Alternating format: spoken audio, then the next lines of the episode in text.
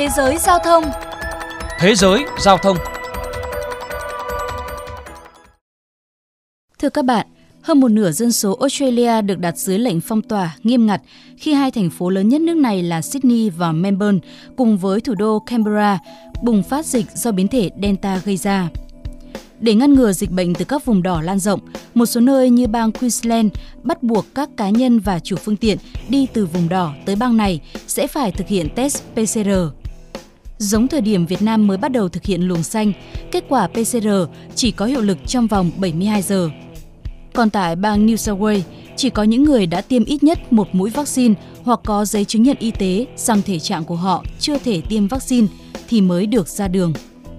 Những quy định này đã gây không ít phiền toái cho các tài xế, phương tiện, nhất là xe tải, phương tiện vận tải chủ yếu tại xứ sở chuột túi.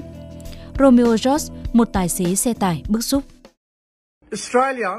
Australia hoạt động nhờ những người tài xế xe tải như chúng tôi. Nếu chúng tôi không thể di chuyển thì đất nước này cũng vậy. Tuy nhiên, chiến lược phong tỏa để ngăn chặn dịch bệnh đã ảnh hưởng tới lĩnh vực này.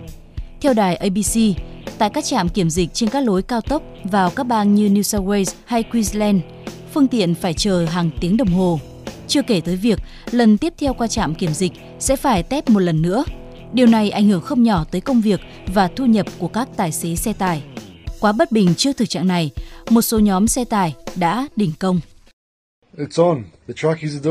Cuộc chiến đòi quyền lợi đã chính thức bắt đầu. Mọi người nên chạy ra siêu thị và tích trữ thực phẩm đi, vì chúng tôi sẽ khiến cả đất nước này ngừng hoạt động. Để không làm đứt gãy chuỗi vận tải, Thun Group, tập đoàn vận tải lớn nhất Australia, phải thuê các tài xế xe tải độc lập vận chuyển hàng hóa. Đồng thời, tiếp tục đàm phán với công đoàn để tìm ra phương án hỗ trợ các tài xế. Còn giới chức các bang cũng cảnh báo việc tụ tập phản đối có thể làm tăng nguy cơ lây nhiễm dịch bệnh. Trên thực tế, đã có hai tài xế xe tải dương tính với virus SARS-CoV-2 hôm 28 tháng 8 tại bang Tây Australia. Được biết, hai tài xế này đều đã được tiêm vaccine ít nhất một mũi. Thủ hiến bang, ông Mark Mark Owen cho biết Hiện hai tài xế này đang được cách ly và điều trị bởi các chuyên gia y tế tại một khách sạn của bang. Qua truy vết, chúng tôi cũng xác định được 20 F1. Những người này hiện cũng đã được yêu cầu cách ly tại nhà. Trong khi đó, theo Hiệp hội Vận tải Đường bộ Quốc gia Australia, việc cải thiện công tác xét nghiệm và rút ngắn thời gian trả kết quả là việc vô cùng cần thiết để đảm bảo cho việc đi lại của các tài xế. Ngoài ra, các chuyên gia cũng nhấn mạnh cần có niềm tin rằng các tài xế không phải là nguồn lây lan dịch bệnh.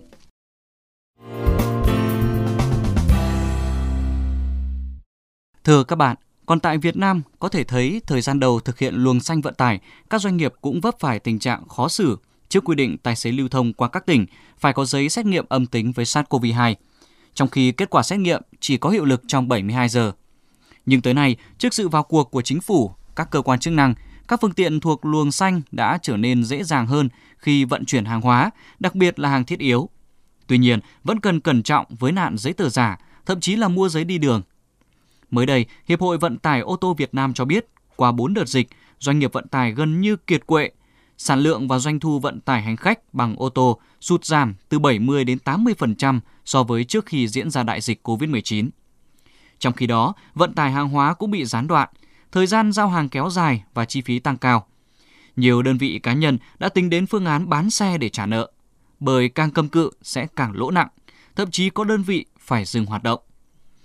Đề cập cơ chế chính sách để doanh nghiệp được nhận hỗ trợ, ông Trần Bảo Ngọc, vụ trưởng vụ vận tải, Bộ Giao thông Vận tải cho hay, thời gian tới sẽ kiến nghị Thủ tướng cho phép Bộ tiếp tục có chính sách hỗ trợ các doanh nghiệp vận tải giảm hoặc không tính lãi suất đối với các khoản vay – Ngoài ra, Bộ cũng kiến nghị giảm thuế giá trị gia tăng từ 10% xuống 5% hoặc 0% đến hết năm nay đối với ngành kinh doanh vận tải bằng xe ô tô.